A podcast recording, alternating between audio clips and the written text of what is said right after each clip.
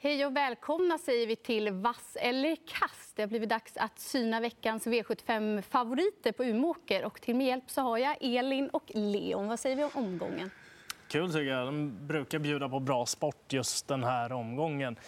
Med tanke på att det är en hel del fina lopp och det är nästan i varje kategori också känns det som. Jag tycker väl att Kalbrotsloppet är spännande med tanke på att Månprinsen är så pass stor favorit också spelmässigt. I övrigt är ju Atraversiamo jättefavorit i inledningen. Får se hur det blir där då. Men det finns mycket kul i den här omgången. Mm. Och förutsättningar här då? Om man trycker grönt? Då är det en bra favorit på spelprocenten. Mm, och rätt så är det favoriten för hårt spelad. Så vi börjar direkt då i V75 1 och det är Bernt Johanssons minneslopp för femåringar. Och så får vi se då derbyvinnaren Atraversiamo tillbaka på banan från spår 1. Vad säger ni? Jättekul att han är tillbaka och han... har ju en otrolig kapacitet hästen.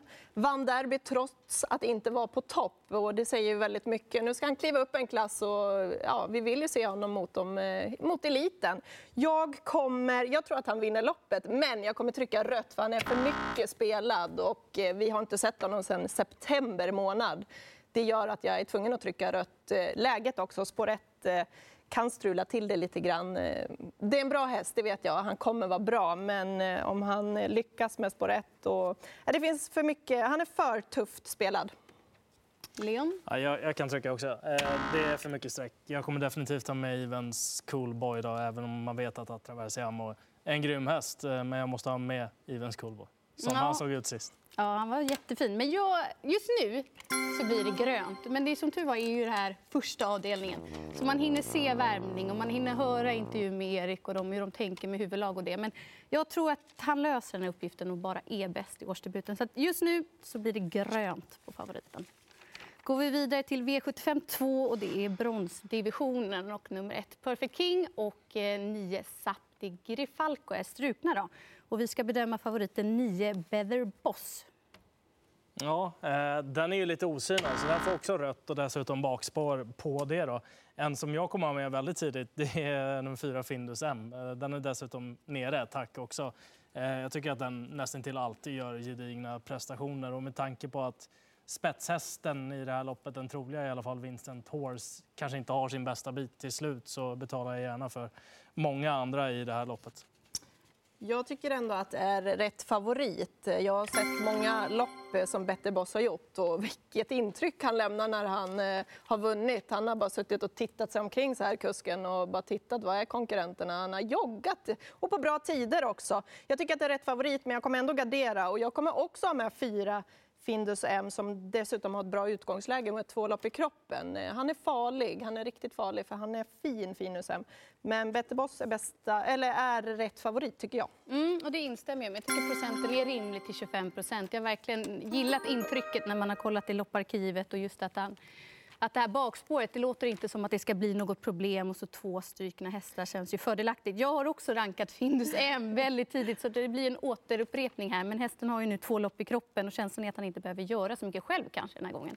Ica Nürmanen som tränar verkar ha hästarna väldigt väl förberedda när de kommer ut också. Ja, verkligen. Vi går vidare till avdelning 3 och här är det då 12-åriga 2 Picasso som vi ska bedöma som favorit. Han var superbra i den senaste starten på en supertid ska vi väl säga. Men jag tycker ändå att det är fel favorit. Han behöver lite smyglopp, han behöver lite hjälp under vägen. Han är inte alltså på något vis klar utan han behöver lite hjälp som sagt var. 7 Hill Street med ett lopp i kroppen. Han var 3 då bakom Picasso senast. Men nu med loppet i kroppen det är en stor, ganska tung häst. Han gick bra då. Han kommer vara ännu bättre nu. Nu är även Örjan Kilström upp där så att jag tycker att han är första hästen. Och så ska jag varna för 4 weekend fan. Uffe var jättenöjd med honom senast. Han vill ju ladda. Han skulle ju gärna vilja köra i ledningen. Men vi vet ju att Corboy Kobörg Hannover nummer 1 är väldigt kvick ut. Så vi får ju se då om han släpper fram honom. Då kan jag ju fortsätta. Det blir väl... Nej, det blir ändå rätt på Picasso till 26%. Oskar Berglund sa att de hade en liten taktik han och Emilia nu. Och det var ju att man inte ville släppa till någon annan än Picasso eller 7 Hill Street. Så tyvärr tror jag inte heller man får se Weekend Fan i någon ledning. Men just intrycket på honom senast, det gör att jag plockar med honom väldigt tidigt också. För han var ruggigt bra bakom Shocking Superman när han väl fick chansen. Sen är jag lite småintresserad ändå. Tycker jag att 6 Dr. Doxer Sens känns för ändå bortglömd. Vi vet ju hur bra han kan vara när han är riktigt, riktigt bra. Så att det här är ett garderingslopp. Vi kommer väl gå undan över den här korta distansen. Ja, han är ändå 12 år, Picasso, och nu gjorde han ju en otroligt bra prestation i den senaste starten. Man vill ändå se att han gör 2 stycken på rad, och därav blir det rött på honom. Annars är ju allting helt perfekt för honom i den vägen att det troligtvis blir galen körning här, är väl känslan. Det känns som att det är massor med hästar på framspår som kan öppna riktigt bra. Jag tror att jag kommer ta allihopa i det här loppet, för jag har väldigt svårt att bena ut scenariot, vem som till slut kommer till ledningen och om det nu är en åtråvärd position i det här loppet, för det känns som det kommer gå undan. Det kan kosta för mycket kanske. Vi vänder oss till V75 4 då, lång distans, klass 2 försök, och här är det ju jämnt sett till procenten, men vi bedömer nummer 2 Pleasure for Cash. Det blir rött just med tanke på att han var struken inför då, och det finns en annan som jag är väldigt sugen på i det här loppet. Det handlar om 6 Gardner Shaw som får Björn Goop upp den här gången. Möjligtvis att han kanske kan hitta lite vassare startsamarbete också, och då kan det faktiskt räcka till att komma till ledningen. Det beror på lite grann hur Paillet öppnar, men Gardner Shaw känns väldigt intressant. Han har 2 starter på 2,6 också. En 2 och en 3, och båda de gångerna var han riktigt, riktigt bra. Så att det känns som att 2,6 är en väldigt passande distans där med. Jag trycker också rött på Pleasure for Cash. Det här är ju snackhästen som det pratas om väldigt mycket, som har kapaciteten. Men han ska ju gå felfritt, och han är nu i ny regi. Vi vet ju inte riktigt vad han... Det låter ju väldigt bra, men vi vet inte hur bra han är direkt ändå.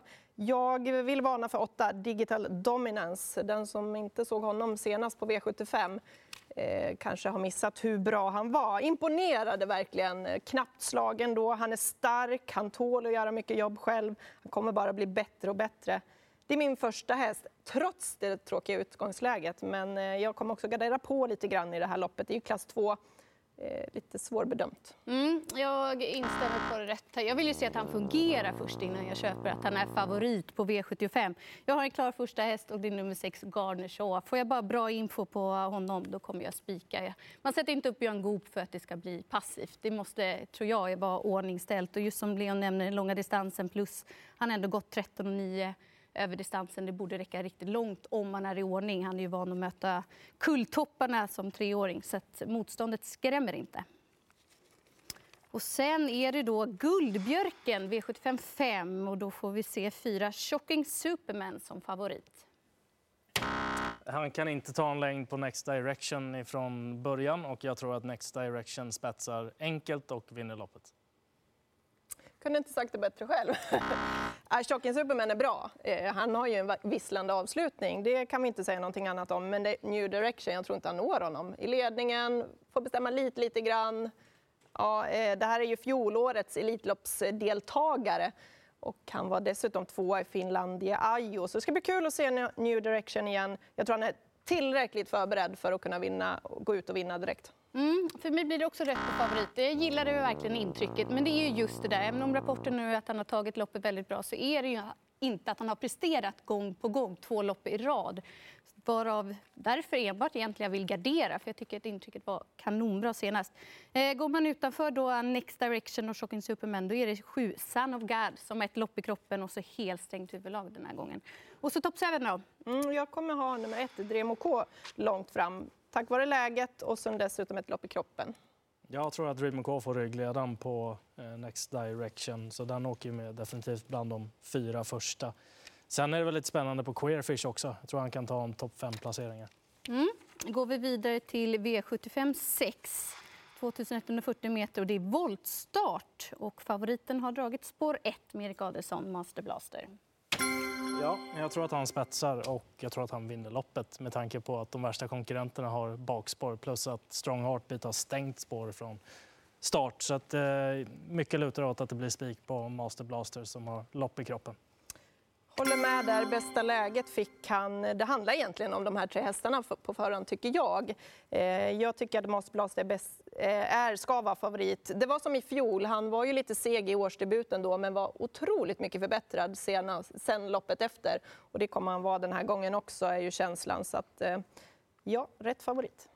Instämmer, rätt favorit. Och just att han har dragit då spårlottningen med Erik Adelsson från spår 1. Så är det bara ledning, då blir det svårt. Men jag har stor respekt för den här trion som sticker ut. Och går man utanför den så vill jag även ha med en fjärde häst. Och det är 5 André Agassi som nu har lopp i kroppen. Och det vankas barfota runt om för första gången. Och så går vi då vidare till avslutningen då. Ett fint kallblodslopp över 1640. Och så Månprinsen, 10 raka. Rätt. Han har bakspår på 1600 meter och Lomebrage har framspår på 1600 meter och då brukar jag bara säga en sak, pang till ledningen och sen blir det svårt att fånga in honom. Det som kan sätta ner honom givetvis är väl att han inte har lopp i kroppen då helt enkelt. Men det lät ju ändå som att han var väl förberedd inför en tilltänkt start. Så det känns intressant. För 2 år sedan så hade de spår 4 respektive 5 och då kunde inte Månprinsen ta ner honom över upploppet. Så jag tror mest på Lomebrage. Det gör jag också. Det blir rött på Månprinsen AM trots att han var så fin i årsdebuten och kom tillbaka efter den här skadan då.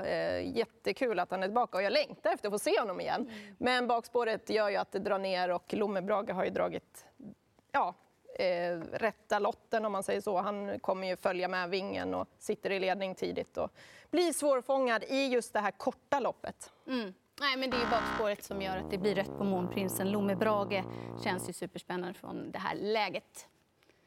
Så får vi se sammanfattningsvis då. Fick vi ihop 2 vassa. Andra avdelningen så fick vi ihop då 9 Better Boss. Och i den sjätte avdelningen nummer 1 Master Blaster.